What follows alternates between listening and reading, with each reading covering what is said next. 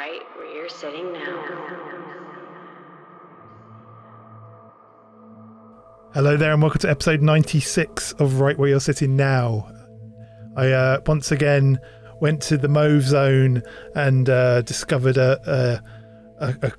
pulled out a creature from the abyss. I didn't think you were going to finish that. I'm not sure if it's a compliment, but I'm not quite sure exactly what that is. But anyways, yes, I didn't think you were going to be able to get there. But yes. I got there eventually. I'm here, and that's definitely true. So joining me is Mr. Marck Satyr. Hello. Yeah. Hello. And how have you been, sir? Oh, fine, perfectly fine. Yeah, so it's only been one episode that you haven't been on, if you don't include the Mauve Zone, the actual podcast that we've just launched. And thanks to everyone for listening to that. That's gone very well. I'm very, I'm very pleased that this new show is doing particularly well. And I think some people think it's a weekly show. It's not. We're going to do the Mauve Zone probably once a month because of the commitments of the other co-hosts, and it's more of a kind of.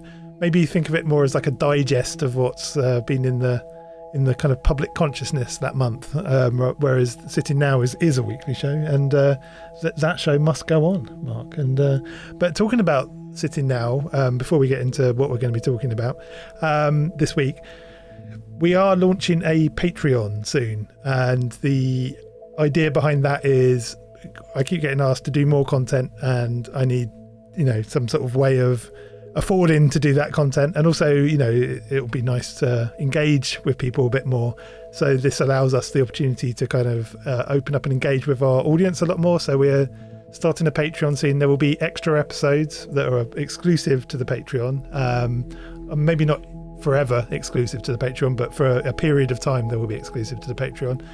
And we're starting a Discord. In fact, we already have a Discord, it's just private at the moment. And also we'll be doing things like early access to shows and that kind of thing. And when the videos start, the more YouTube specific content starts coming out, you'll get early access to that as well. And we might start doing some sort of live for the Patreons, where they can kind of interact with the guests, or, ask questions that we can ask the guests, or we're still sort of figuring out the fine details, but that is coming soon within the next few weeks. So we will be launching the Patreon, and I will let you know when that is available. Anyway, what are we talking about this week, Mr. Satyr? Well, Christina Ward, who has her roots in Feral House and is involved with the Process Press at the moment, has written Holy Food: How Cults, Communes and Religious Movements Influence What We Eat. And so we haven't done a cookbook before, but we have now, and this podcast is good enough to eat. Oh, there we go. The puns. Mm. Yeah, we've got puns. We didn't get enough puns in, really, did we? We didn't, but, yeah. Yes, exactly, we didn't. But there's a feast awaiting everybody if they continue on this line. And like I say... there's lots of titles apparently coming out from Process, so we're looking forward to them. I believe they were saying that it's a nod to the Process Church. Is that right? I think so. Yeah, it was. I think Process is the more.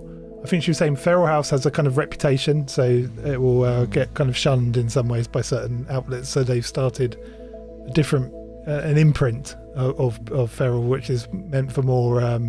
It won't immediately get stigmatized by the Feral House logo. Well, that's an interesting thing, because for some people, that Feral Press. That's the opposite way. I mean, the Apocalypse Culture publications. That was they were deeply influential with many people, including myself. Mm-hmm. And I would like to say, actually, I can thank them for giving me my first. Proper full introduction to Jack Parsons. Yeah. So that whetted my appetite in all sorts of different ways. Yeah. There we are. There's another pun. I've just. Oh, there you go. No, I can't stop myself. Yeah. No, it's definitely an interesting topic, because when you first look at it, you think food. It's not like the most obvious. It's not the most obvious thing that you'd expect on our show, but actually, it turns out that not only is the author very well versed in our. Landscape, as it were, but she's also written a very interesting book that you know, it's full of high strangeness and strange cults, and it's you know, it's actually a fantastic book. So you know, we'll have a chat with her now. And marginalised worldviews and cultures, and often have like you know those influences, and then approaching them in these you know kind of unique ways, kooky ways, I suppose you could say. That's always, and that opens up new avenues of interest, I think. Yeah, definitely. So let's go over to Christina Ward, and we'll see you after the interview.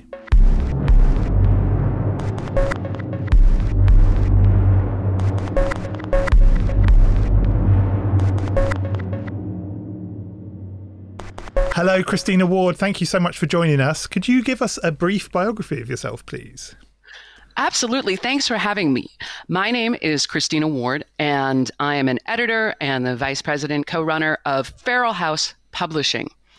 I've been working with Feral House for a very long time, and since Adam's passing in 2018, I've been kind of running the outfit with Adam's sister, Jessica.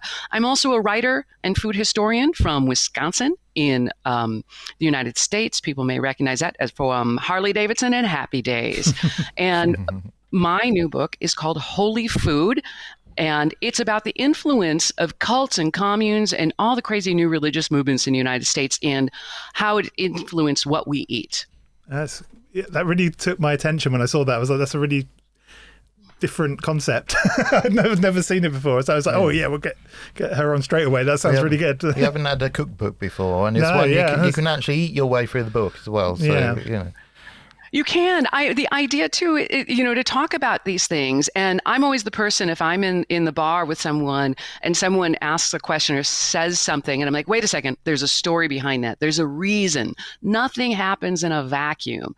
And so I'm always the person who wants to say, let's look deeper. Let's find out why. And especially in American food culture, there's a lot of that crazy religious influence, and that while, you know, other countries have exported their in religious stuff, it's only in the United States does it really kind of go squiff and take different directions and become what we know and love as modern cults and weirdo cults. So let's talk a little bit about Feral House, because obviously it's a hugely influential publishing company, and especially in the sort of the world we kind of occupy with sitting now, Feral House was one of the publishers. You know, there was like Disinfo, Feral House, you know, a bunch, but that Feral House were always stuck out. I think those two in particular, Disinfo and Feral House, were the two quite, you know, Richard Metzger and Adam Parfrey were two kind of quite important figures. Could you talk a little bit about Adam actually, and kind of like give us a little bit of kind of his story, I suppose, because obviously sadly he's not here with us anymore. Yeah, sadly. And you'll probably get a straighter story from me than from Adam. He was notoriously curmudgeonly, and I like to think I'm less crabby. So Adam started, as many of us did, as just being interested in like the darker corners of culture. And he started really as a writer and in journalism, and had a regular column where he was based in the San Diego Reader, which was a weekly newspaper in Southern California, and really wrote about and spoke about the outsider culture. And that's really where he was always interested in growing up. He grew up in Hollywood. His dad was a character actor. And so had this exposure of just the artifice in culture of, you know, what we think is not always what we really believe and what we see. And so he was and there were so many of us during that time, kind of that's the outshoot of like post-punk rock, you know, 70s, 80s, as you kind of learn to look behind the covers a little bit. And that's what Adam started doing. So there's great profiles of just weird characters and going deeper into like outsider ideas. Apocalypse Culture was published in 1989, and that's the first official Feral House title. He had been working with Stuart Swayze from Amok Press, and they published a version of kind of Apocalypse Culture, but the definitive one was published by us in 89. And that was a collection, and for many people, their first introduction, again, pre-internet days, of these outsider ideas, the ideas that we would now call conspiracy theories. And I think that there's also a break in this evolution of what we think conspiracies are. And many times, again, you have to think pre-internet days is what we called conspiracy theories legitimately were. There was an active, you know, movement by culture and government to hide some of the darker areas of their research and of their doings. And Feral House was very much committed to exposing that and bringing these ideas about alternate realities to the forefront. It was definitely a, we were talking about this with Alan Greenfield last week, actually. There was a definite, and I've spoken about it in earlier episodes, but I'd be interested to hear your take on it as well. It feels like there was a real sort of split in conspiracy theory sort of around 9/11. Prior to 9/11, it felt more like a sort of subculture, like a kind of... I don't know what you call it. It was kind of almost okay to be a conspiracy theorist. It was a bit kooky, but it felt a lot more kind of left-wing, a lot more kind of... it was like a rebellion kind of thing almost, whereas now it feels much more like it's a very dark thing. It's much more connected to, I mean, like the QAnon thing we were talking about before the interview. It all kind of, and it seems to have mainstreamified, and I don't know, it's kind of, it's hard to explain what I'm trying to say really, but do you sort of see what I mean? I see exactly what you mean. And I've been talking about this in, just in general to, people, whether they want to hear it or not. The idea is when something goes mainstream, and I can talk about conspiracy theory and we can talk about even like religion, when something goes mainstream, it goes in either in two directions. It becomes either more extreme or it becomes really smoothed out and gentle. In the case of the kind of conspiracy culture, it went darker. And that is, I'm going to be really honest. I think it's because especially Americans, we're just dumber. We're just, we can go into the reasons why, the decimation of public education, just the overt religiosity is about anti-information. Feral House is always about getting more information out there and letting people discover and decide for themselves. And yet that change, as you point out, is, around 9/11, computers sure did a lot and internet did a lot, where there was no sense of discernment anymore. I think because the information became so much easier to access, no one was actually looking a little further. They were taking it on the surface. And that paired with 9/11, and because people were so stupid, they had no idea of actual history of how geopolitics works and how the government actually works, that they couldn't see how that thing could have happened in any legitimate environment that they lived in. And so they looked to conspiracies to help answer those questions, but without having any sense of intelligence or discernment. Like as a subculture, sure, there were some ding-dongs who put forward some pretty ridiculous ideas and believed them. But for the most part, I like to think that most of the people that were following and being interested in conspiracy culture were doing it for amusement or legitimate researching to find out some interesting and real answers to questions. And that's what changed. And I agree with you 100%. Yeah, it's strange. I mean, because I grew up reading people like Jim Keefe and even listening with a bit of a, terror to people like William Cooper and all these kind of, I'm showing my age a bit here, but yeah, even William Cooper, who is, you could say, is a kind of proto Alex Jones in some ways. Absolutely. Even he didn't feel massively dark, even though he sort of did go that way a bit towards the end, especially. But even there was still a kind of subcultural side to what he was doing. He wasn't a threat to anything, really. I mean, not really. I mean, he was. There's a whole interesting history of him, but it's completely flipped and changed now, where it feels like, yeah, it's almost sad, in a way. There's actually a psychological term for it. It's called the hedonic treadmill. And so it, especially with like internet culture, is that you get so much positive reinforcement when you go along with what that, group is believing. And as we look to like relationships and communities, and so especially the QAnon situation, is people were able to build a community around this just madness, and they got it continually reaffirmed. And so Alex Jones did that too. What's the kind of phrase the kids say? It's, he got high on his own supply. And he kept getting more and more attention and more positive reinforcement the crazier he got and the more outrageous the claims were. And that just fueled, because again, we lack discernment and intelligence, and people get trapped on that hedonic treadmill and they just keep getting it. And it's something with any kind of cult belief. Here's my pet theory, is that most of these groups are about they believe an illogical premise.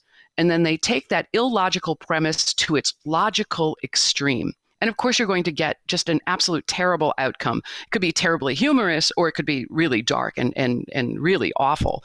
But that's what it is. You take, you know, if you follow the illogical thread, and it's going to go somewhere illogical. Mm, yeah, that's true. It seemed to have, that 9/11 also seemed to have a big impact on the, up to that point, the satanic panic narrative was very well defined. And it seemed to, oh, well, we looked like we were due for another one.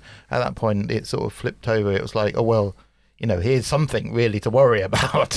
And then, you know, all the Geraldo programs, they were no longer interesting. Yeah, they were. I think it's really interesting because, and what I think you're absolutely right too, in talking about like kind of the resurgence of this satanic panic. It's always, I think it's much easier for people to get their heads wrapped around. And I'm kind of talking about like the normies.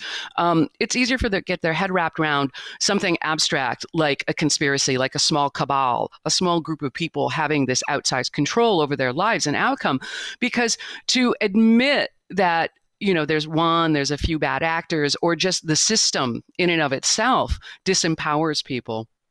That's a real kind of demoralizing, miserable existence to think about. You have very little control over your life. So people like to ascribe it to, you know, satanic things, things that are outside of their control. And what's interesting is now, because of the internet, they've found groups like Order of Nine Angles and these kind of actual satanic groups that are kind of, you know, well, sort of actual satanic groups, but depends. I'm sort of looking into those guys at the moment. They're a bit weird, to say the least. But yeah, but now they can actually like go, okay, well, there's the Satanists, and so, and then you worry that actually these Satanists aren't, you know, anything to do with that at all. It's often the bogeyman du jour, isn't it? Mm. It's like, oh, well, it's the Jews, it's the Freemasons, it's like, or the Illuminati. What are the Illuminati? Well, it's nothing to do with the historical Illuminati. You know, if you talk to people about it, they've never even heard of them. They don't have concept of it. It's just like this nebulous bogeyman, and it's whoever they are. It's just like this shadowy thing, and you project your own anxieties on it, you know. Yeah, absolutely. It's much easier to blame a bogeyman or a bad actor, perceived bad actor, or a crazy idea than it is to kind of look within yourself and analyze your own bad choices and limitations. Mm-hmm. Yeah, I mean, I got some grief from our listeners for saying this, but I always think that conspiracy and religions kind of serve a similar function, whereas, you know, religion kind of explains away the chaos of the world and it's God's will, whereas conspiracy theory explains away the chaos of the world because it was the Illuminati, or it was the, you know, it's a simplistic, you know, metaphor, whatever, but it's a simplistic metaphor, but I agree 100%. It is. In all of my research, it is. It's people are looking for, again, that replacement, you know, whether, again, you know, if you're going to reject God, then you've got to create a substitute. And then that's what people do, and to varying degrees, right? It's always on a spectrum. Mm-hmm. Yeah, definitely. Okay, so what made you write a book about food and conspiracies and Hello Cat? This is Ed. So, again, you can see as we have our conversation about early Feral House and my personal interests is that, so I'm well versed in this world, and it's always very interesting to me. My other interest is food. You know, I work as a doing food historian work. I'm also, this is so funny and archaic, but Adam, again, loved it. And I actually wrote a book. My first book was on food preservation. I'm what's called the master food preserver for my area. That means I'm trained. So if you're jams and jellies and pickles, I am the person people call. And it's something I grew up with on my grandparents' rural farm in Wisconsin, the interest in kind of that food and the history of food. And so they intertwined a bit, this idea of food history and knowing that these cults and these communes and these like kind of outsider movements had an outsized influence on American food culture, and for very specific reasons. And I felt I wanted to tell that story instead of, again, boring people at the bar by just saying, wait, let me tell you about Little Debbie's. Mm.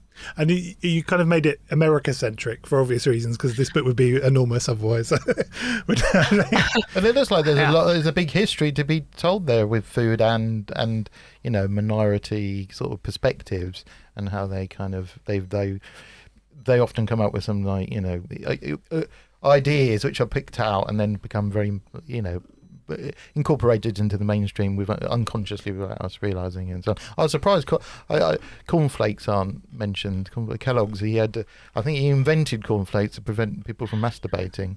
Originally, never had that effect on me, I can't say. But well, you know, don't eat the Frosted Flakes. That makes you do it more. I'm sorry, I'm working blue. I hope that doesn't offend anyone. Oh, no.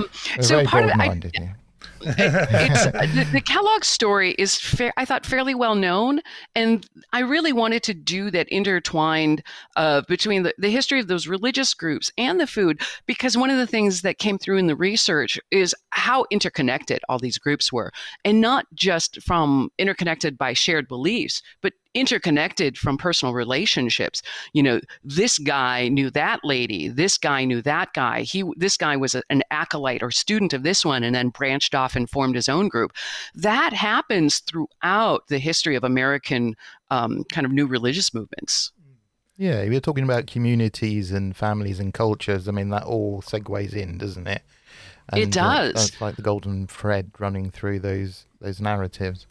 And my former employer will be very happy that you're using. I used to work for Eileen Barker at Inform in LSE in London, and she coined the phrase "new religious movement." So she'll be very happy to hear someone in America using that phrase. Oh, I love that phrase, because you know, especially it became important to me as a definition, because again, all these kind of outsider to mainstream groups, they're on a spectrum. I mean, it's the difference between, you know, we're talking about some of the dark ones. And if I think about two groups that believe in the Book of Urantia, and I'm sure, you know, your listeners are familiar with Urantia and the Book of Urantia, is if you look, so Heaven's Gate followed the Book of Urantia. That is a very dark outcome. And the Unarians with Uriel follow the Book of Urantia. And again, Heaven's Gate, obviously, as most people know, they ended up, you know, committing mass suicide. Whereas the Uranians following Uriel, they just do arts and crafts. You know, so again, they both kind of believe similar things and have sourced it from a similar place. Whereas I would look at the Unarians as very much a new religious movement, and the Heaven's Gate as a cult. And there's great, I'm sure, you may be familiar with Stephen Hassan, who is the ex-Mooney, who developed the BITE Model for kind of assessing that spectrum of cult beliefs. I think he did that with Eileen, actually. Eileen Barker, yeah. She made her name. She wrote an academic research study on the Moonies, and she was kind of made a name in the academic world, I suppose. But yeah, it was the Moonies are a really interesting group. They are. And so I think, Steve, that BITE model works really well about trying to assess, is it a new religious movement? Is it a cult? And really the difference is about high control. So if it's a high control group that is controlling, you know, bodily autonomy, is controlling the information you receive, is controlling your what you can feel, you know, that kind of perennial gaslighting, and controls what you think. So the more elements of that are hit on the BITE model, the more high control a group is. And the more high control a group is, the more likely to get bad outcomes. A certain type of person makes for a certain type of Christianity, or a certain type of atheism, or a certain type of humanism, or a certain type of whatever, isn't it? It's ultimately goes back to absolutely. That. It does. And so that's where, in talking about that in food, and where the food really comes in when we think about control, food control. So that's controlling bodily autonomy. So there's a group that's telling you what you can eat, what you can't eat, when you can eat it, who you can eat it with, where you can eat it. That is definitely high control. Mm. Yeah, no, it's definitely interesting. So the thing I like about your book is you kind of almost summarize religion at the beginning, don't you? Or kind of at least like the major religions and how they sort of kind of came into the United States, essentially, don't you? I mean, that's the first section of the book, really. It is, yeah. I felt I really had to do that. Again, you know, we were talking earlier, people are dumb. Not my readers, not people who follow Feral House, not people who listen to your show. But, you know, there's a lot of Americans, especially, and I keep talking about Americans because it's really about the American food culture, who don't know the history of the religion, and that's to their own detriment. There are people, and you'll see this, especially we were talking earlier about evangelical Christianity, fundamentalist Christianity. Some of the again, it's a low information group. They control how much information can be received. There's a lot of controls on that. So folks don't know where there's overlap in beliefs. They don't know the history of their own religions. Yeah, I mean, evangelical, I mean, the ones, a few I know, and actually, I must say, I do actually really value listening to points of view that I don't agree with and I don't like, or I find difficult to sympathise with. I find that really valuable. So if they're listening, just make that point. But yeah, very much so. The perspective is my religion / culture is religion, and everything else from, I don't know, the Mormons. You know, if I'm an evangelical Christian, right, the Mormons are bad, you know, they're bad. They're a cult, therefore. Or even like in the ancient world, like, you know, the cult of Dionysus, you know, it's like a cult. Well, it was a cult, but it didn't have that connotation at all at the time. It's a minority belief. It's a strand of belief in part of something else. It's like a big tree with lots of branches on it. Yeah, as the opening of the book in the early food, you know, shows very well, that smorgasbord is alive and well in America, isn't it? And so, and that's my other problem. I will, and I've infected you guys, is I work in all my food puns. And so, yeah. Don't worry. That is just so hold your horses, because there's going to be a whole load of those coming, don't worry. Poor bad puns. It's interesting, because from an international perspective, I mean, I know differently because I know a lot of Americans and I've been to America a lot. The international perspective of America seems to be that America is a very evangelical country and it's like dominated by evangelical Christianity, but it kind of isn't really, is it? I mean, it's that there is a lot of stuff going on religiously speaking. It isn't. And so it all comes from the founding. And people tend to forget, we celebrate in the States the idea of like the Pilgrims, the Puritans, right? Landing at Mayflower landing at Plymouth Rock. Those were religious extremists, fundamentalist Protestants that got thrown out of England, sent to Amsterdam, which was like the kind of center of any kind of liberal thought, and then even got kicked out of Holland and then came to the United States. Most of the United States in those earliest times were settled by religious extremists. Our roots are in that evangelical fundamentalism. And that comes not just from UK-based Protestants, but also the German Protestant movement, all the pietists and the perfectionists and all of those kind of odd strains. That is the root of the United States. And so that's why it always appears that we have this Protestant strain, this fundamentalist overlaid over all of our culture, because it is. Yeah, I suppose I was always struck actually when I first came to America, like how many TV channels you had that seemed to be dedicated to evangelicalism. Actually, it was kind of like, okay, there's some of it here then, yeah. There's a guy, I can't remember, there was a meme of one particular guy, he's one of the guys that gets up on stage on TV and knocks people over with the power of Christ, but he was the COVID-19, I banish you. I can't remember his name now. There's so many. That's why I can't put my finger on any of them. Yeah, that's the shame. There's so many. Yeah. Well, we've had the Reformation, so we've inherited it, but so you should have it as well. But it sounds like some parts of the world benefit from it again, and it's more evident maybe in our system of things. And I wonder if we're a bit more softer on. We have an affection for the kind of nonconformist, because they don't. You know, they tend to be eccentrics, that are, you know, deemed eccentrics rather than, you know, terrorists. I think you've got something there. I mean, where in English culture, I think eccentrism, you know, to you know, a varying degree, is both tolerated and encouraged. It's always kind of nominally, you know, saying every community, every, you know, neighborhood has like kind of the neighborhood weirdo. Here in the States, we're less tolerant of that. And there is a weird tribalism in the United States, and that goes to, you know, community and affinity. And so everyone is looking to identify, are you with us or are you against us? And a lot of these group affiliations, i.e., you know, joining a church, joining a religious group, helps kind of shortcut all of that work that someone would need to do to assess, are you with me or are you against me? Yeah. Well, one thing I found really interesting in the book was how you kind of showed these kind of more disparate groups, like smaller groups, religious groups, sort of founding groups almost, and how like some certain kind of food traditions seem to sort of swim between different. I think sin eaters was one I found really fascinating, because that sort of started in Wales, didn't it, over here, and then it sort of manifested in different kind of types of religion almost, didn't it? But it's, how do you think that happens? How does it kind of sort of move between these groups like that?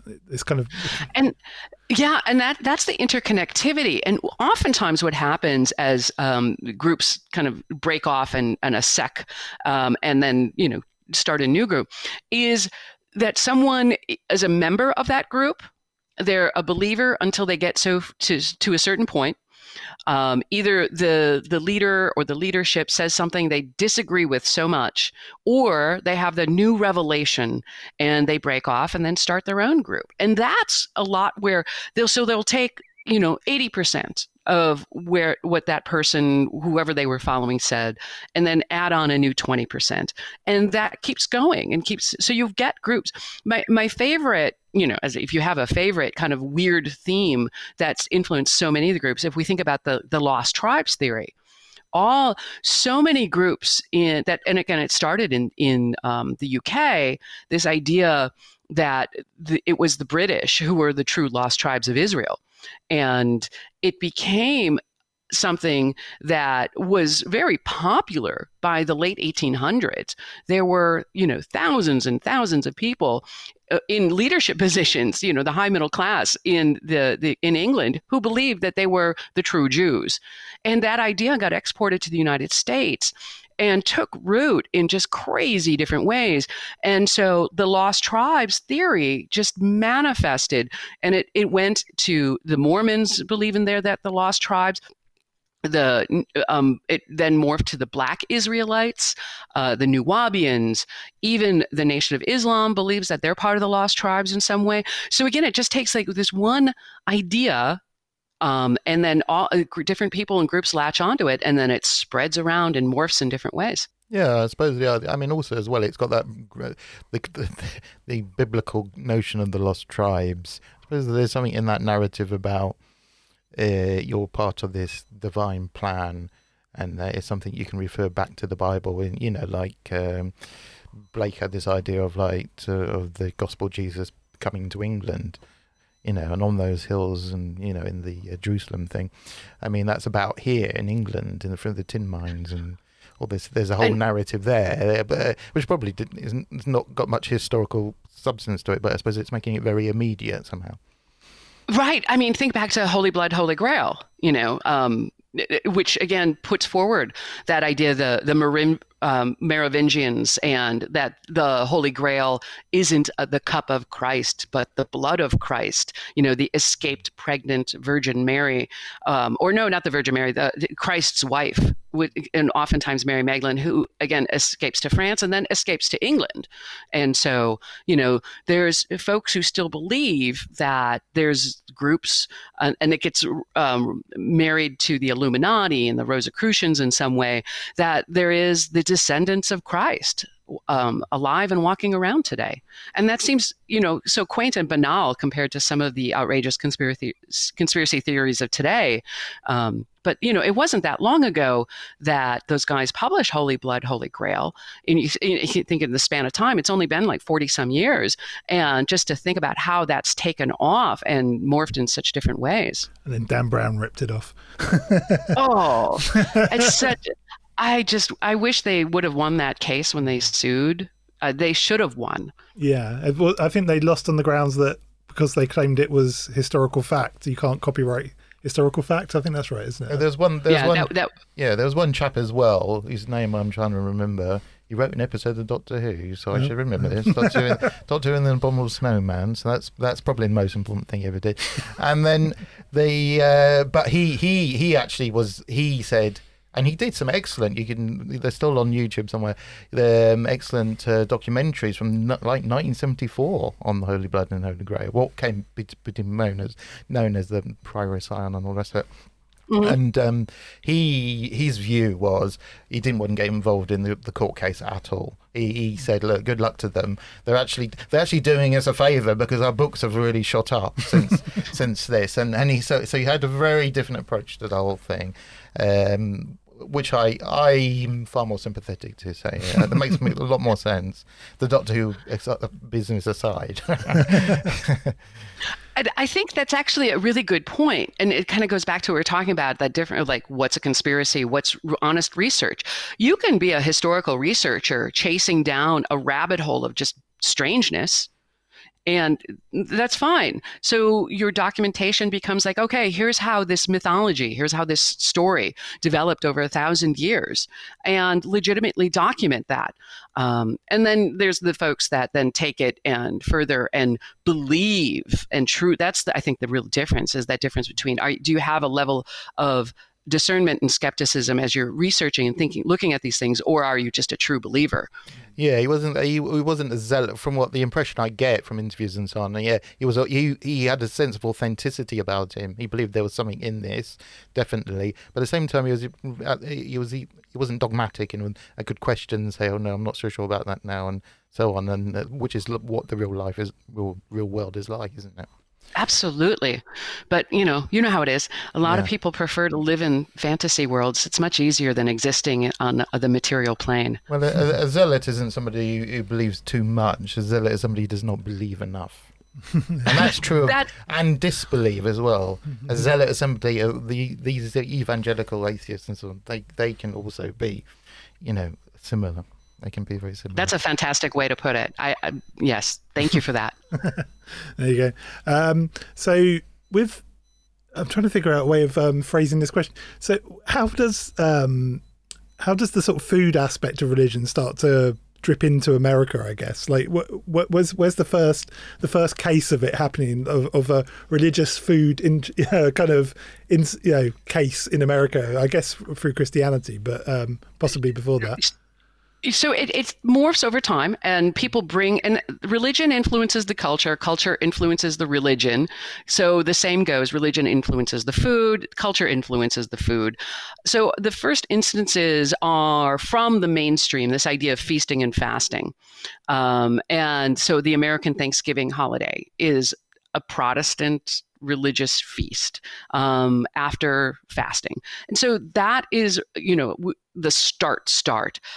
What happens is these groups start to look at the scripture as the Bible and any number of places in the Bible for inspiration, because it becomes a tribal identifier. We are the people that don't eat XYZ. And that goes back to, again, even further to Leviticus. And we think about the kashrut food rules in the people of the book. And so don't eat pork, don't eat shellfish. It's a great way to, one, keep your group safe.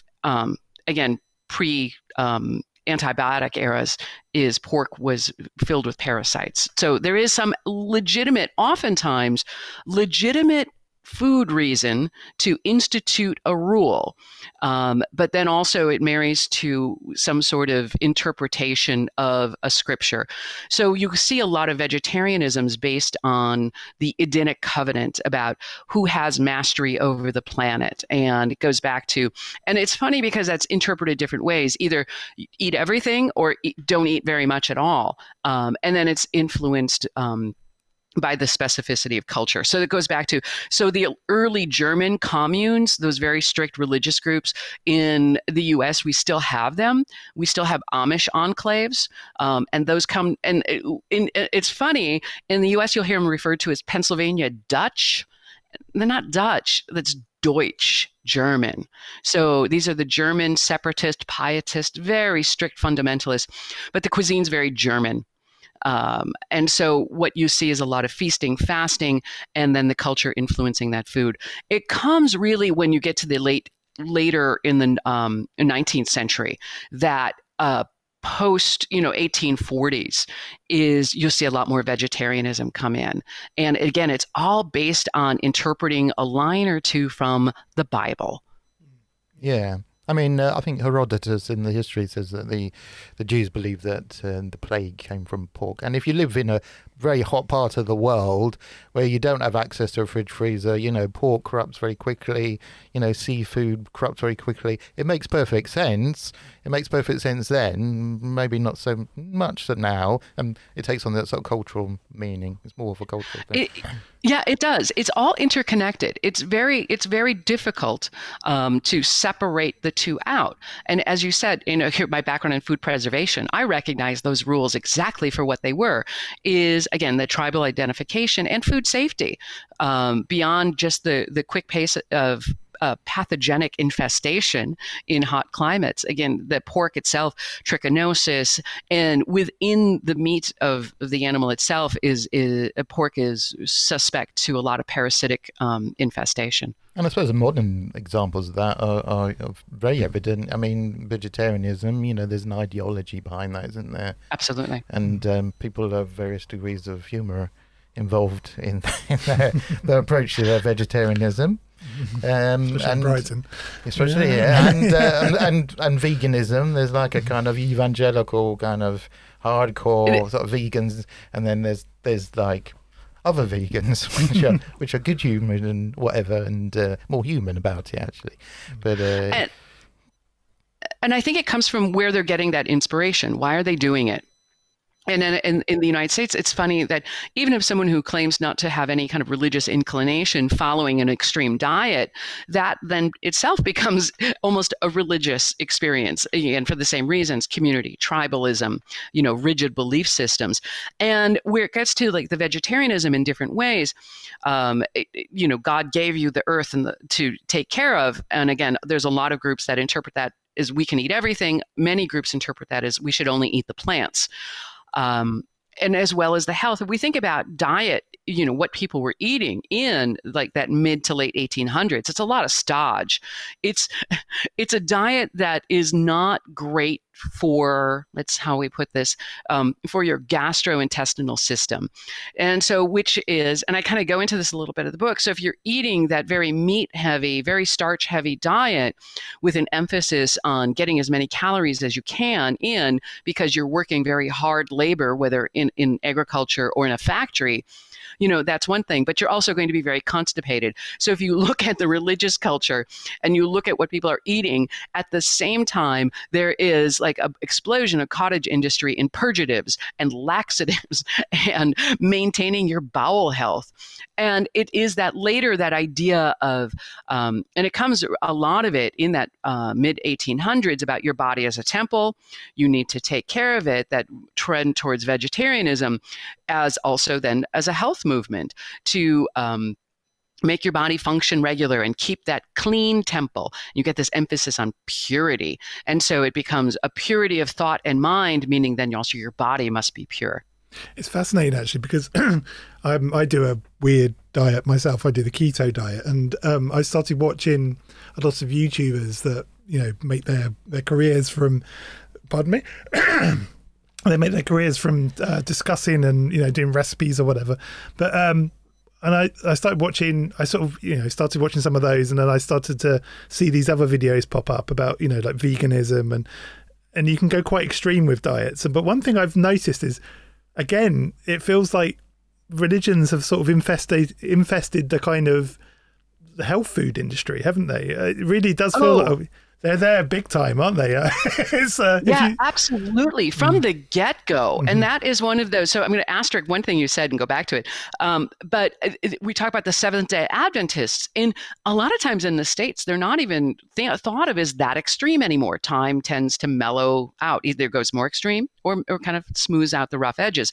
So the SDA and a lot of groups at that time, that's when they started publishing cookbooks and starting these food companies and having that outsized influence, especially on the health food industry.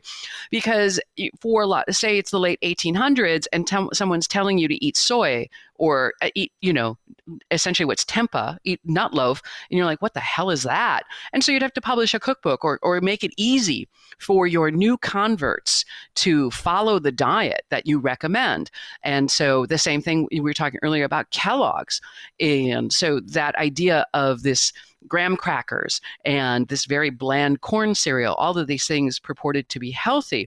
And so these groups then, and again, with American tax law that allows all these religious groups to start businesses and not have to really pay taxes, again, a little bit more complex than that, but just on a high level. So it really was able to get these health foods into the American grocery stores, into people's hands, these cookbooks into people's hands. And that's that convergence. And so especially the kind of more extreme diets. My asterisk to come in with, it's something that new that's happening with people adopting a keto diet, which again, has its roots specifically in health. I'm not sure if you're familiar with some of the early history. Yeah, people that have epileptic fits. Epilepsy, right. Yeah. Exactly. Using that high protein, high fat diet helps control epilepsy. It then was, as a byproduct, people discovered they'd lose weight. And so it was got adopted as a weight control diet. And some people, not every body is the same. So some bodies function better on that high protein diet. What's been interesting is following is the Odinists, the neo-Nazi Odinists in this like proto-pagan type religion have adopted keto, but now keto to an extreme. Oh, the carnivore diet. Yeah. The carnivore, right? The raw diet. And again, so taking illogical concept to an illogical extreme. There's one of these guys I watch. This is a bit of an aside. So I don't know if you've heard of this. Have you heard of High Meat before? No. Oh, okay, right. So this is crazy. So one of the guys I watch, because I'm a filmmaker, so I watch camera channels as well on YouTube. And this guy has a camera channel and a health channel. And so I was watching, I accidentally switched over to one of his health videos, and he's quite funny, so I watched it. But he starts eating this thing called High Meat. And what it is it's meat that you deliberately let go off. So it's raw meat. You store it in a jar, and he was in Thailand at the time, I think.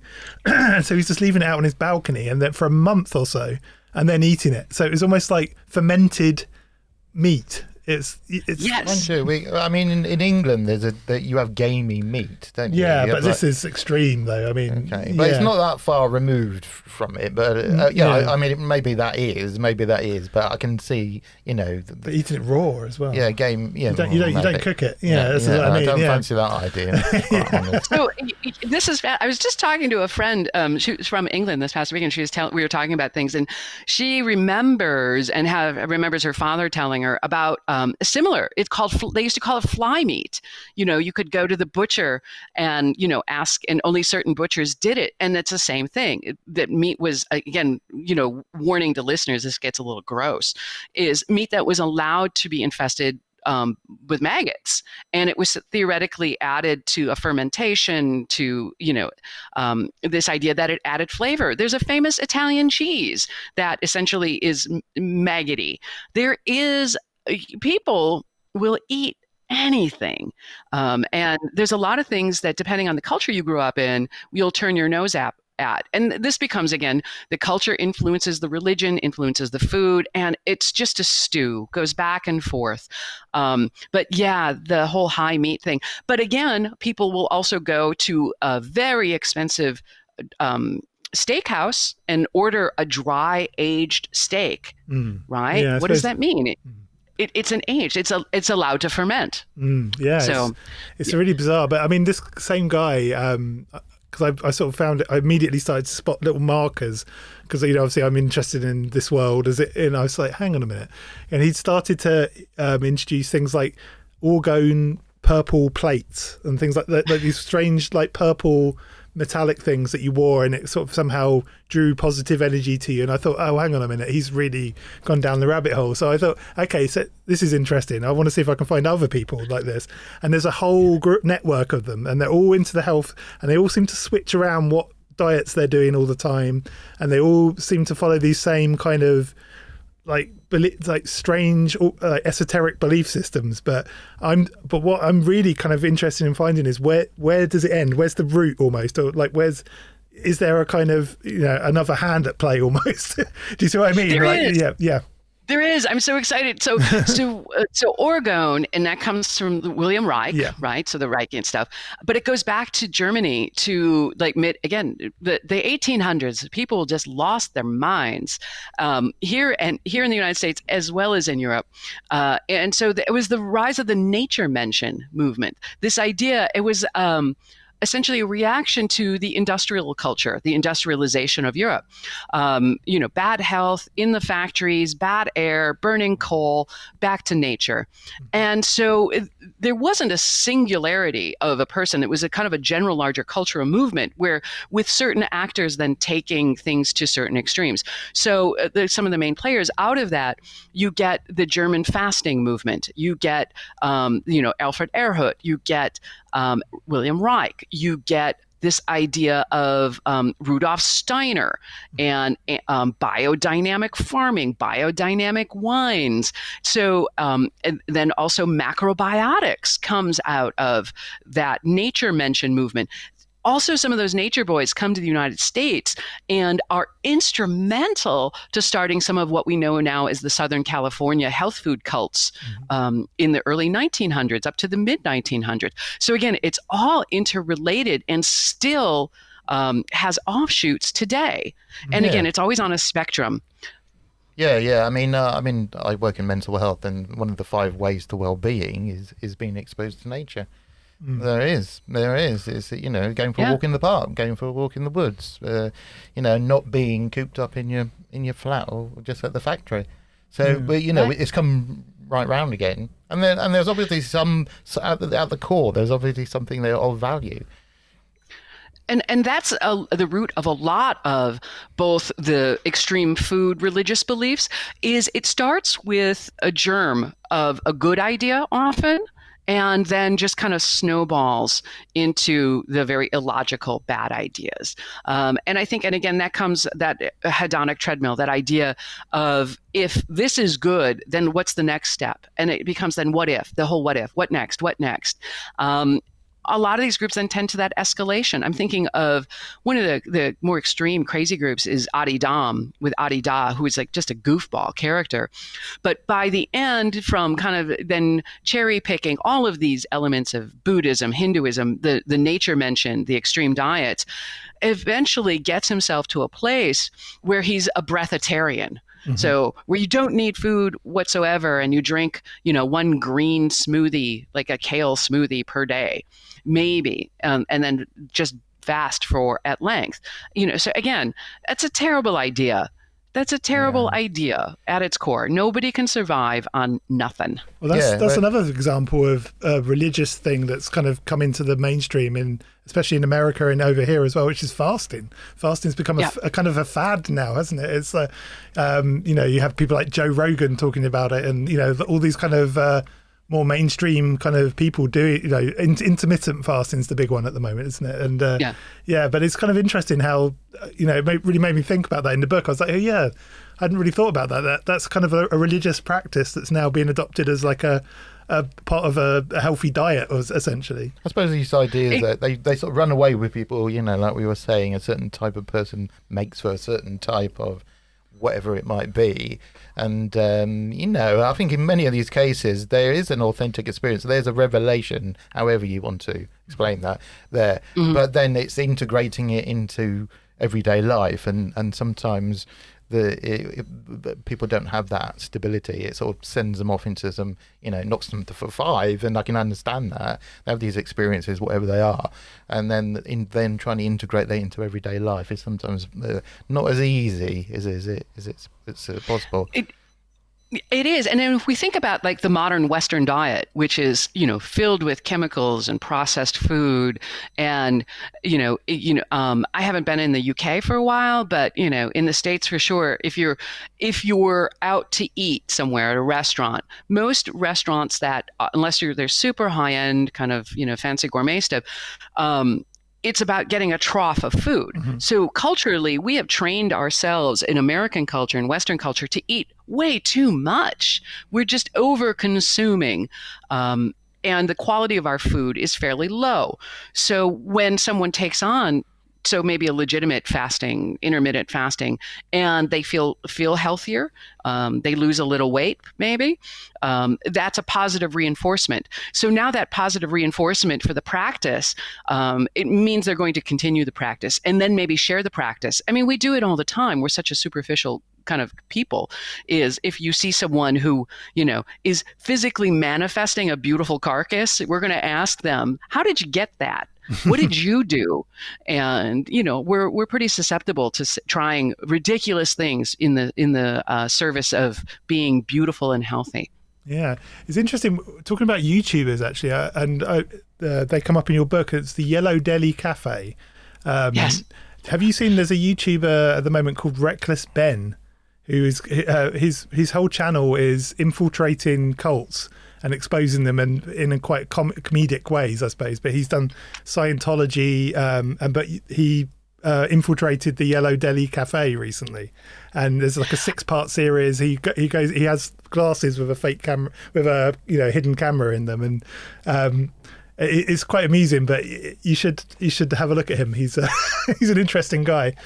But, I've heard of him before, but I haven't watched it. And that's, it's something that in my own research, and it's I had to make choices about cutting off, where how much you're going to find there's and so how much you're going to look. Yes, yeah. There's so much out there, and there's people doing like really spectacular work in kind of doing that expose and debunking, and I'm so grateful for them. I do think there needs to be a little bit more education and awareness to how the extremes of these groups goes. My only attempt, and I did interview a lot of people in the modern groups, but my approach was much more kind of genial. And I wanted, because I did want them to share information, and I wanted them. So my approach was very calm. My one attempt to actually go and visit a cult during their thing did not end well. There was a group, Ramtha, in Wisconsin, where I am, about 200 miles away, and I figured I'd drive and go see them and just kind of show up and during one of their meetings and knock on the door. And I did go. And again, I'll send you the links to them. They're fairly extreme, been accused of murder, and high control. But it's a lot. The members are a lot of old hippies.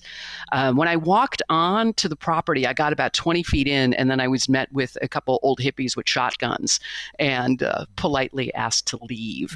And I tried to stall for a minute, saying, "I just want to ask you about your food. What do you guys eat?" And they weren't having it. Yeah, it's interesting, isn't it? A lot of these kind of hippie, front-facing hippie groups kind of turn out to be quite violent, and they seem to, yeah. They go bad. They go bad, don't they? That's what they say. I don't know if Charles Manson had a cookbook, but that's an idea, isn't it? I mean, what's excellent about the Holy Food Book is you can actually make the food yourself. You can do it at home, and then you can have the experience of eating it and sharing it with others. So it's not just a reading experience. It's actually, it's something you can actually. It's far more kinetic, isn't it? It's far more tangible. And thank you for saying it. And that is actually one of the reasons I wanted to include recipes, because it's one thing to just read about the groups, what they ate and would believe. But if you cook something that this is something that they liked and they ate, and then you again, personal taste varies, but you say like, oh, that's kind of delicious. I could see where, working all day on your commune and then spending 2 hours being told all your faults and getting punished for correcting them, but then you get a nice meal that you didn't have to cook. There's some compelling elements about that. And then it goes to food is an attractant. So many of these groups, especially 20th century groups, offered free meals. So if you're young And if you're hungry or you're lazy, we can fill off some of Maslow's hierarchy of needs. If you can get a free meal, why not? It might be worth listening to a group spiel if you get a free meal that tastes pretty good. In England, we have the Salvation Army, and there's an ongoing joke about singing for your supper. You have to sing the hymns, and then you get fed. And but yeah, it's there, isn't it? And Mum had always had the mosques in fresh water, in a place where that's a very valuable thing. You can understand how that would take root in that part of the world. Yeah, and we think about the influence of, Hindu is always, if you speak to people who believe and practice, is a terrible kind of neologism that was invented, but for our sake, we'll call it Hinduism. In many of the Hindu traditions, sharing a meal is part of the religious practice. It's prasadam. It is you offer, cook the food with reverence and intention, offer it to the god, and then it becomes holy. And part of that is then sharing it with the community. And many of these modern groups, modern meaning, post, 20th century, have adopted that idea, and then it morphs a little bit. If we think in the Sikh tradition of langar, which is, again, is the free open meal that gets adopted in many of the groups. So we think about the Hare Krishna tradition. Many of the Hare Krishna tradition is about sharing that meal, and again, act as an attractant, and developed a very distinct food culture. So much so, then developed restaurants. So there's still a number of restaurants. The Hares were a little different in that sense, is that they didn't often directly own those restaurants, but they encouraged their believers and members of the group to start their own restaurants and food companies. So if you see a restaurant anywhere named Govinda's, it's most likely related to the Hares. Mm-hmm. Yeah, we've got one here. We've got one here in Brighton. Yeah, it's there's I was kind of interested in Bhagwan Rajneesh. He was an interesting kind of character. He seems, there's very an obvious food related thing with him, isn't there? There is a couple different ways. Yeah. So many folks really became reacquainted with the Rajneeshis after watching that very overly long miniseries. Oh, the Netflix thing. Yeah, Netflix, Wild Wild Country. That's my beef with all of these very long miniseries. They're kind of prolonged to get the eyeballs on for the ratings.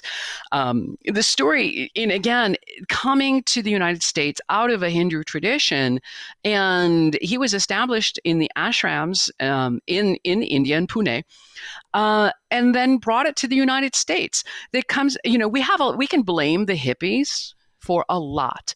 And that's one of those things. A lot of Americans and Britishers were going to that part of the world on what was called that kind of drug trail, right? So you get a little bit of spiritualism, you get a lot of drugs. And so you had a lot of Westerners visiting different ashrams and bringing those ideas back to England and to the United States. Then later, some of these self-styled gurus said, well, let's cut out that middleman and come to the U.S. ourselves.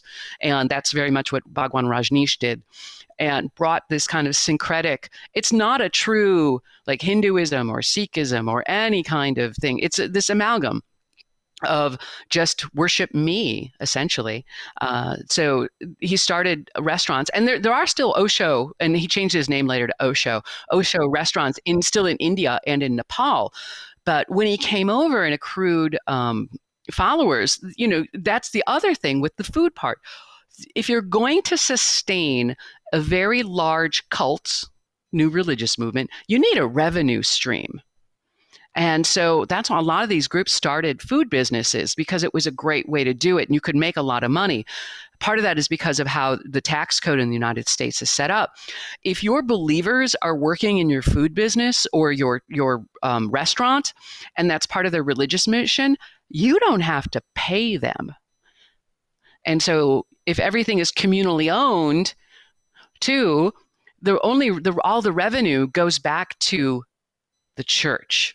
And so starting these restaurants, they formed, they were a revenue source, and they were an attractant to other new believers. And so Rajneeshis particularly had a lot of restaurants that they started, especially when they went, Rancho Rajneesh, which was the 65,000 acre farm ranch that they bought in Eastern Oregon. Yeah, and then that kind of went south a bit, didn't it? It did, because for a few reasons. So again, U.S. law. And everybody knows that one of the second in command to Bhagwan Rajneesh was Sheila Ma. And Sheila Ma and her husband, who was an American, who was knowledgeable about real estate, they made a grand mistake when they bought the Antelope Ranch, the Rancho Rajneesh, is they didn't look at the zoning laws. They bought it with the idea of forming a commune and pulling everybody to this one location.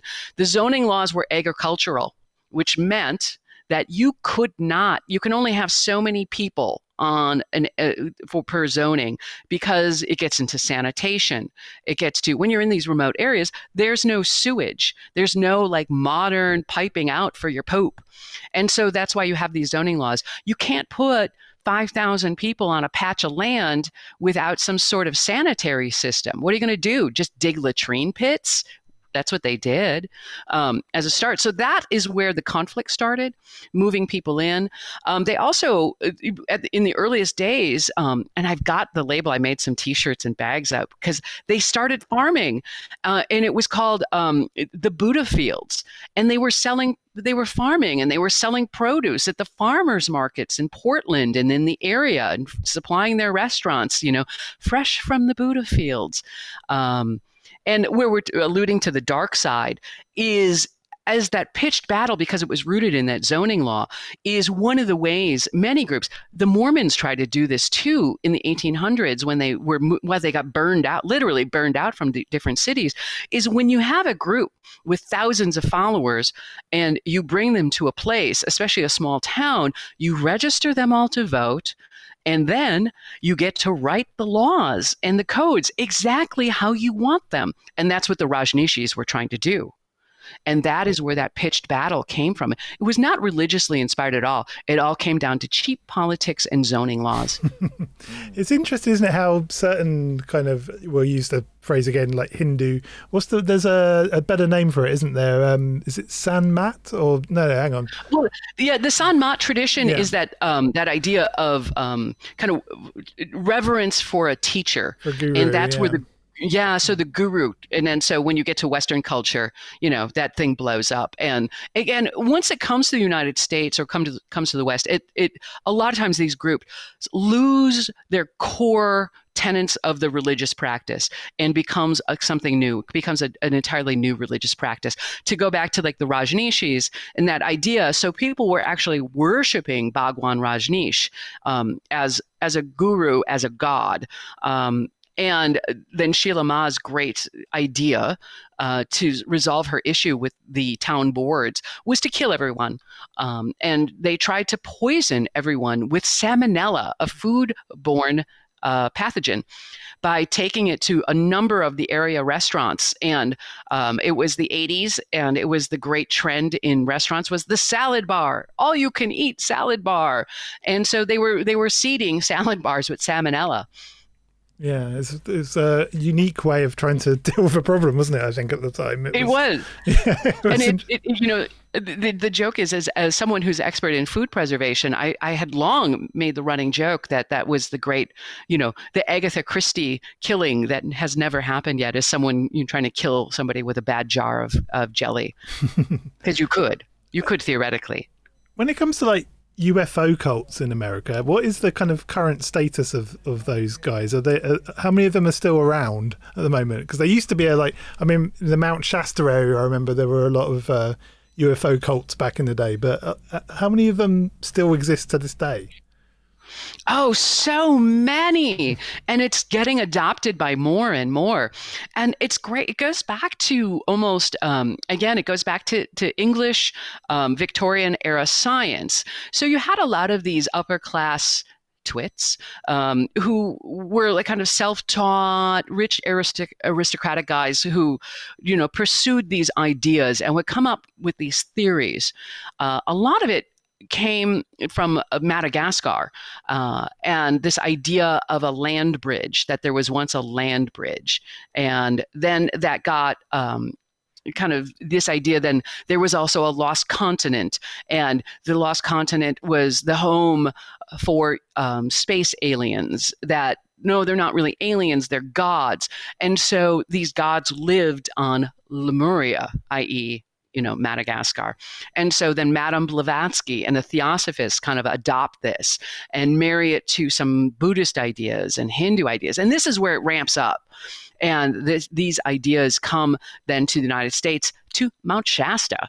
And that's the Blavatsky. So the Theosophists have a headquarters there. And so the modern UFO cults come a little bit from, seeded from all of that belief that there is giants, Bigfoots. There is essentially the seeds of humans living and that were seeded by aliens. And so a lot of the UFO cults are not just about aliens as, you know, almost alien as Jesus. They're coming as redeemers. They are like the God the Father. They are also coming back to the redeem us, because they came to give us our humanity and give us the knowledge, very much like almost like a, you know, the founding myth of, you know, the tree of knowledge. They gave us the knowledge and they're coming back to get it. Yeah, you had like Adamski and the, you know, and the Aryans, and they're very sort of angelic in nature, aren't they? I mean, also as well, I mean, I'm very not influenced by Jung, but I'm affected by Jung very deeply. And he was very interested. I mean, you write a whole book about the whole UFO from his very specific perspective, and you can see these archetypes sort of, you know, I think this is why these stories essentially are still with us, and we'll still be telling them in the future, is because there's something archetypal about those narratives, and they resonate with people. Absolutely. You're absolutely correct in kind of bringing up Jungian. These are about archetypes and people seeking out. It goes back to what we were talking. They're seeking out tribal. They're seeking out an answer. They're seeking a reason. Human existence can be pretty miserable if, you know, you don't have a sense of self, and if you're looking for a reason on why we're even here. That's where, again, the religious beliefs and some of the squiffy ones, the ones that are a little more outsider, oftentimes they provide an answer that is more reassuring than what the generally accepted, you know, quote unquote answers are. Yeah. I mean, it's also important to remember that an archetype, it's an often used term, but Jung meant something much more than just, it's just a symbol. It's something, I'm not going to go into the whole thing, but it's much more than, oh, this is just a symbol and that's the end of the matter. He meant something much more so. And although I can't prove that or disprove that, I tell you what, over the years I've learned to respect it.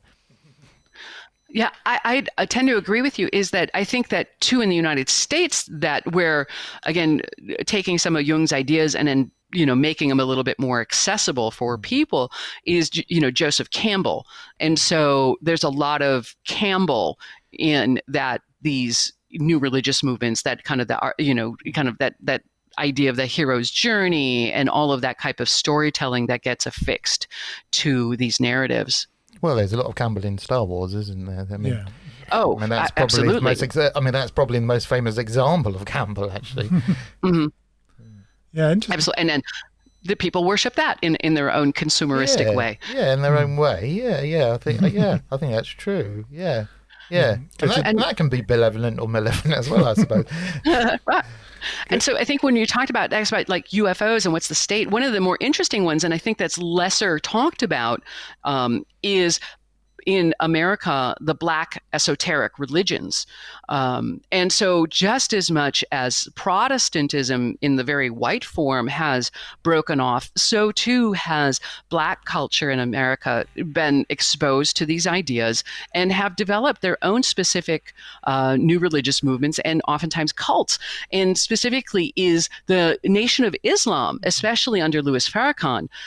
They are a UFO cult in many ways. They make, you know, church trips to Sedona. Louis Farrakhan talks about, he's a contactee, and he talks about his personal experience with aliens. Yeah, and the Nation of Islam, weirdly, were very inspired, well, he's almost like a saintly presence with them, with William Cooper of all people.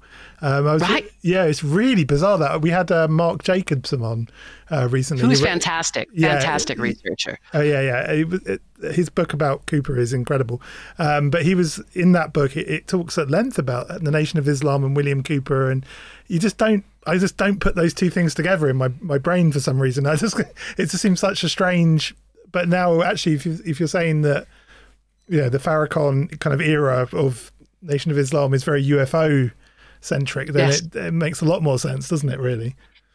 It does make more sense. And it also makes – and that goes into like their economic programs under Elijah Muhammad, and that's where there's a lot of food involved in the Nation of Islam. And it wanes a bit. There, and again, that happens with a group, depending on who the leadership is. Because if you're building your own cult, you get to impose your own preferences. I mean, I think you and I, we would like probably look at, cake as a sacrament, right? I would make people eat a lot of candy and chocolate and sweets. When it comes to chocolate, I think you and I are on the same religion. So when you were doing the research for this book, one of the ones that really stuck out to me, but they're looking at some of the more oddball, I guess, kind of break-off religions. One of them was the True Light Beavers. I thought that was an amazing group. But what were some of your favourite...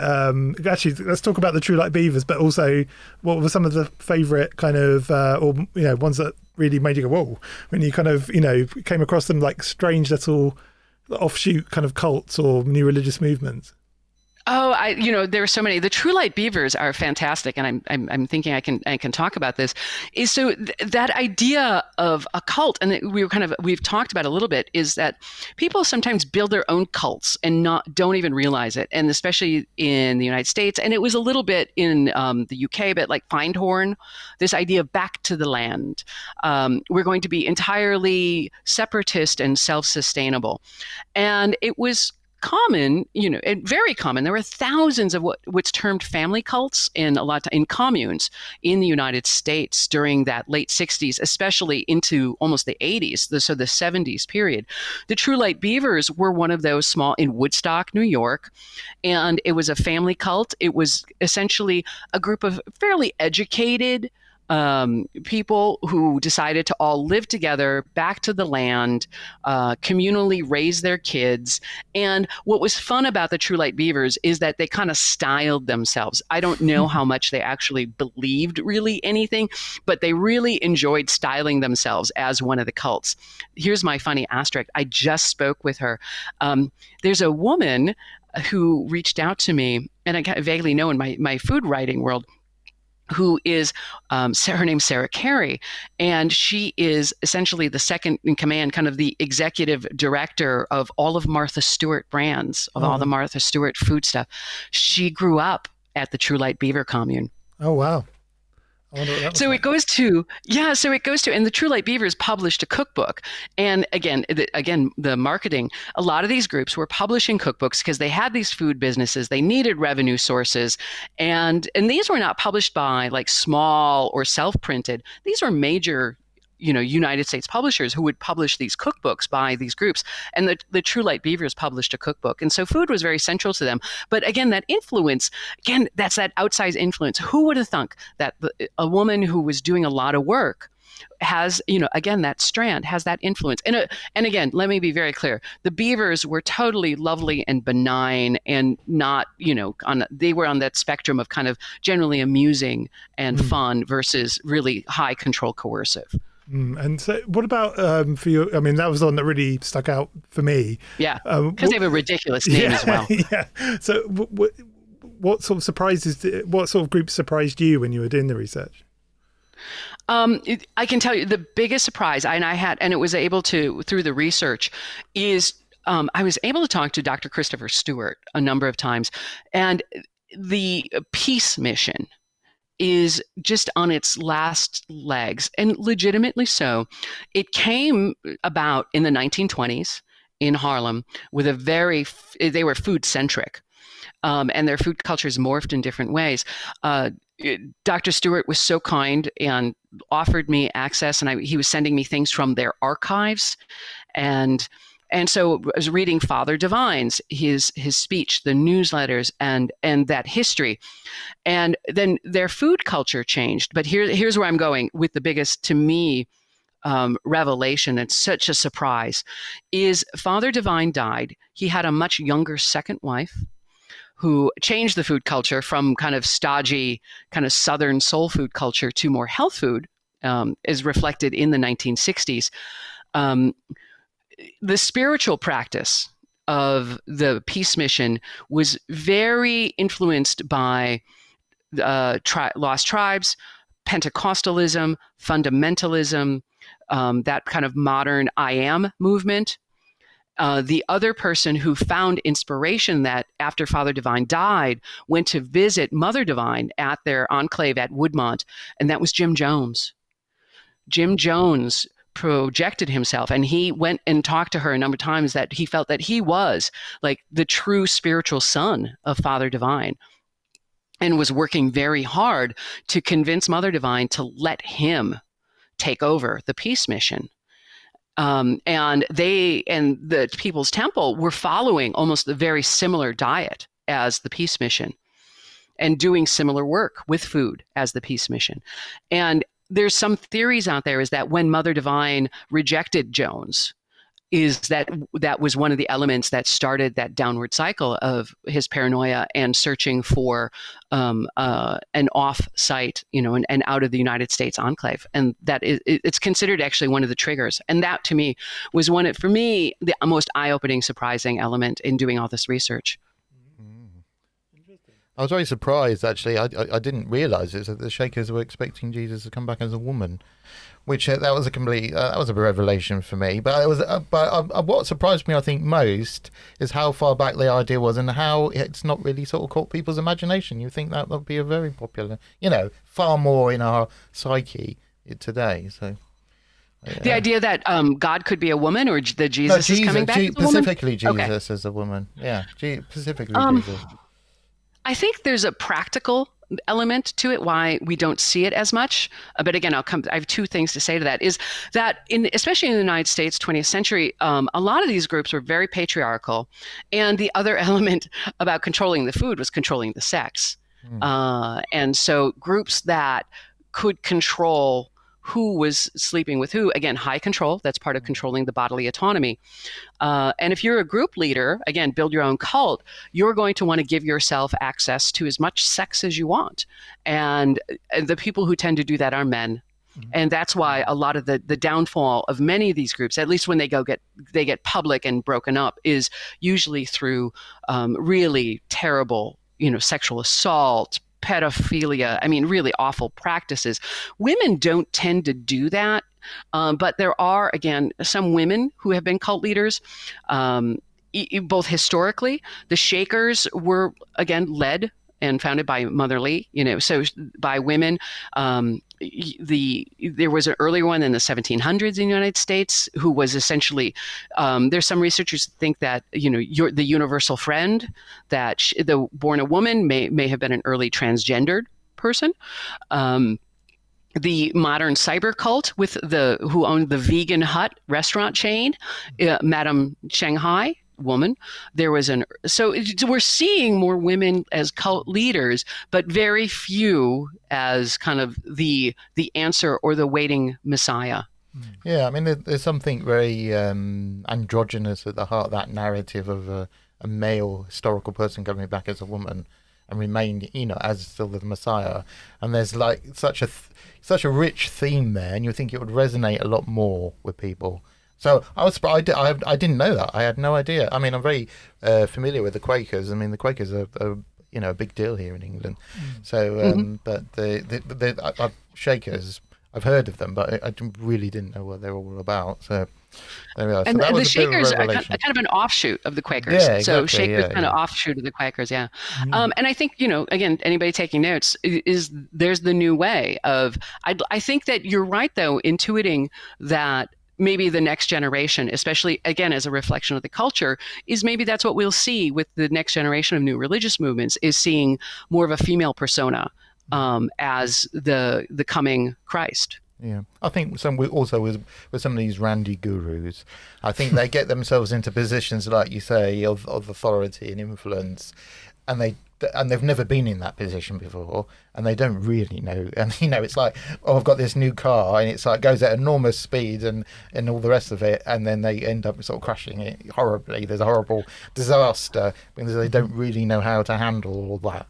It sort of spirals out of control. They're in this position of like, oh.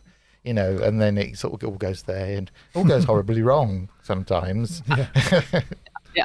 I live in a very working class area, and I saw a McLaren at the grocery store yesterday and had that same exact thought of like, one, what a fool and his money. And then two, you are going to crash that car because, again, that much power in the hands of, you know, someone who doesn't understand how it works is, again, a deadly recipe. It also makes me think of, again, going back to some of the earliest of these groups is like the Oneida. The Oneida purported to be a sex cult. They were really about anti-marriage. That's what they were. And the founder, they were actually proto-feminist and gave women the power to choose who they could sleep with. So, which again, revolutionary in the early 1800s.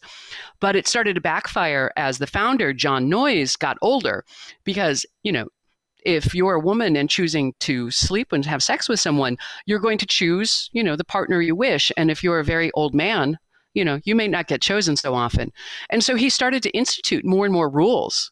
And it kind of got higher control, especially with the sex stuff, and very much controlling, you know, how many children could be born. And so I'm going to, statistically, of the 200-some kids who were born during that Oneida commune period, 89 were fathered by Noyes because he instituted a rule for the women. Before you could sleep with anyone you wanted, you had to sleep with him. Yeah.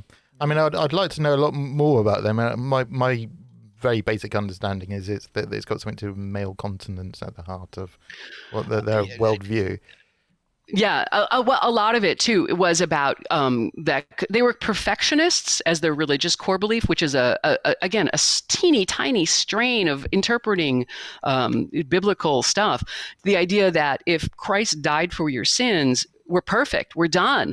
All of this, like asking forgiveness or worrying about waiting for the Redeemer, or, you know, that we're slugs needing to be, you know, always forgiven. No, we're perfect. And so being perfect means, you know, you get to rewrite all the rules. And that's what Noyes was doing. And so part of that was about sex should be for pleasure. Sex isn't always about procreation. Sex is something invented by God for man, and you can enjoy it. But they also were very practical in lots of sex can also equal lots of babies, and that they didn't want to work that hard or take care of that many babies. And again, it's a strain on the resources of the group. And so they practice male continence, which again is essentially, to use the more crudest term, pulling out and, you know, ejaculating outside of the vagina. So it was a way of birth control. The gentleman's method, as we refer to it. Yeah. The river method, I think they call it. There's a bit of that male continence, not exactly like that, but there's some in Mormonism, isn't there? There's sort of, there's kind of that there's something like that.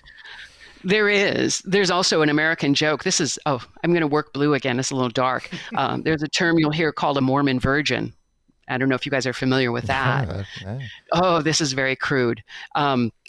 So the term Mormon virgin usually refers to sexual practices outside of any that would lead to impregnation, if you can get my meaning. Yes. Yeah, so like Elizabeth I, she was a virgin in everything. That she, yes. Yeah. So, yeah. I must say, I mean, I give the Mormons their dues. They did, you know, they went to Salt Lake, they were cast out to Salt Lake City, and they turned literally a wilderness into, you know, a thriving community, which is a bit of a miracle in its own right. So I suppose I give them that respect. I have met some Mormons, and they did come and I was curious. I wasn't interested in being a Mormon in any way, shape, or form.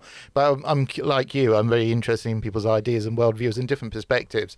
And so they did make the point of coming around and having a chat about it all. But I remember that one of them was saying, "Oh well, I'll fast for you." And I remember saying at the time, "Well, why are you doing that exactly?" And they simply just said, "Oh well, that's something they do in the Bible, so we're doing it." And they seem to be content with that explanation. But again, that's the sort of food, the fasting and the food, Yeah, absolutely. And it's I have a terrible habit. If the Mormons knock on the door, the boys, and they're usually boys, and always very young, and I invite them in for a glass of water, and it just as a general civility, and ask if they need to use the restroom. And then I always ask them if they what they know, like you're saying, about the history of the group and their practices. And I always ask them if they'd like to know more about the history. And I usually, I'll sit them down and we have a great conversation. They're very pleased because they're doing their mission, right? They're in me telling them their history, they're telling me what they think their history is. And I'm also doing the neighbors a service by preventing the door knocking. But it's always, again, to your point, is a lot of times this happens with these newer religious groups is the believers don't know their own history. They don't always know the reasons they're doing certain things. And that goes to the smoothing down and the mainstreaming of some of these new religious movements as they grow. Mm. Yeah, it's interesting. I don't think they were really. I got the impression they weren't very interested. They were just like doing their duty, and that's what they were expected of them. I'm sure there's other ones who have more an authentic experience, but yeah, I just got the impression that I'm supposed to be doing this, so I'm doing it, and then when I've done it, then I can just get on with the rest of my life, basically. Doing national service, like national service. It seems very much like that. What I think is really interesting about that, though, is so Mormon food culture is very distinct, and it grew in two different ways. One is because, as you were talking about kind of getting burned out of all these cities, doing this, 1,000+ mile trek in the wilderness, is you needed to have a fairly organized food system. I mean, starvation is real. 21st century, we tend to forget that refrigeration, food preservation, processing is a relatively new thing. And so they have a very robust food preservation culture. The women are in charge of that food preservation. And in food, if you're canning your own potatoes, you've got a lifespan. They don't last forever. You're supposed to use them within a year or so. Mormons are also directed to keep at least 1 year food supply because they are apocalyptic. But so you need to rotate that food supply. Okay. So you're using a lot of canned food all the time in your cooking. And so that's where you get a lot of these casseroles, baked, all these things thrown together. That's thing one that lent to distinct Mormon culture. The other thing is the missionaries. So they'd send the kids to Peru. They'd send them to England, and the kids would bring home, this was my favorite dish. I really like this. And that got incorporated into modern LDS cooking. And so but again, then tamped down for very American ingredients and sources. So you see these bizarre versions of like a very white people, very bland empanada, a very bland kind of stir fry. And I think that's really fascinating because again, that's the US. We cherry pick everything and we fuse it all together and make something new. Yeah. Yeah. Like you say, it's a fusion. If it's something eaten, and it's a syncretic, if it's religious, and there's a common thread there, isn't there? There's always a common thread, I think anyways. Oh yeah, totally. A golden thread. Anyway. Yeah. So, thanks so much. I think this is one of these subjects. That's gone very quickly, Ken. That seems to have gone very quickly. It has.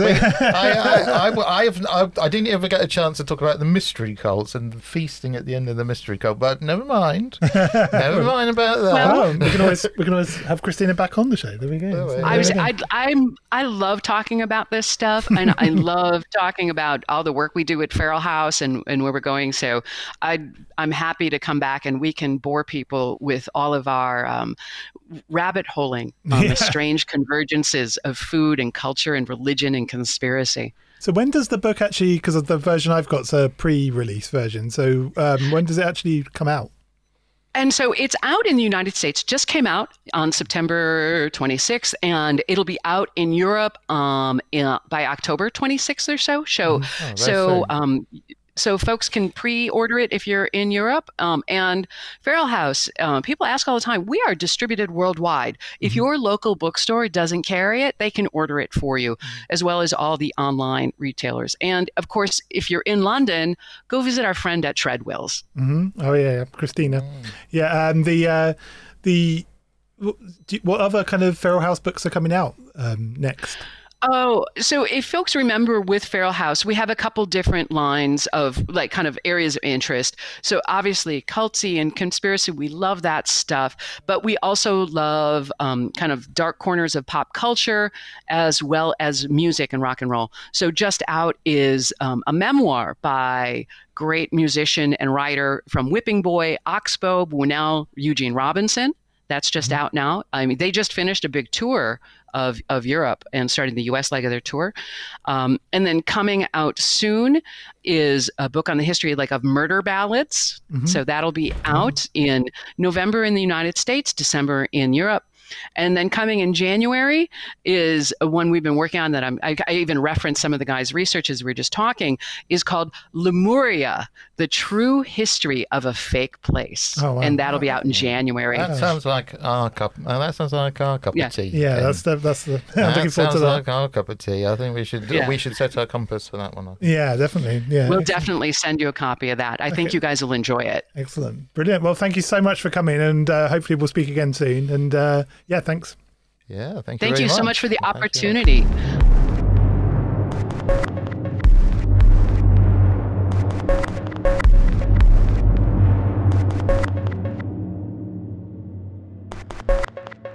And we are back. That was fantastic. It went too quickly. Yeah. Like I said, there's like things I would like to do. I think from the book itself, maybe actually doing the recipes and eating them. I think that I would highly recommend that. You know, there's a real experience. There's an experience which is beyond paper. It's an initiatory experience almost, isn't it? I mean, you'd probably be quite fat if you did all of them. But you could eat all in one go, I suppose. But you could work your way through it. I like books which actually invite you to action. I mean, you know, they go out off the page and they give you an experience, an actual experience. So you can come away with that and then contemplate the thoughts and feelings, the ideologies behind them, and not necessarily have to accept them, of course, in any way, which might even be better. Yeah, I found Christina was a very good, you know, enthusiastic and very detailed speaker. So yeah. Yeah, excellent. Anyway, don't forget to follow us on social media, all the usual, @SittingNow official on TikTok, although I need to actually start posting there. I haven't been posting there for a while. It's a weird app. I don't get it. I'm old. Anyway, but yes, we will be back. Yeah, I'll say that again. We will be back next week, and we will see you then. Bye-bye.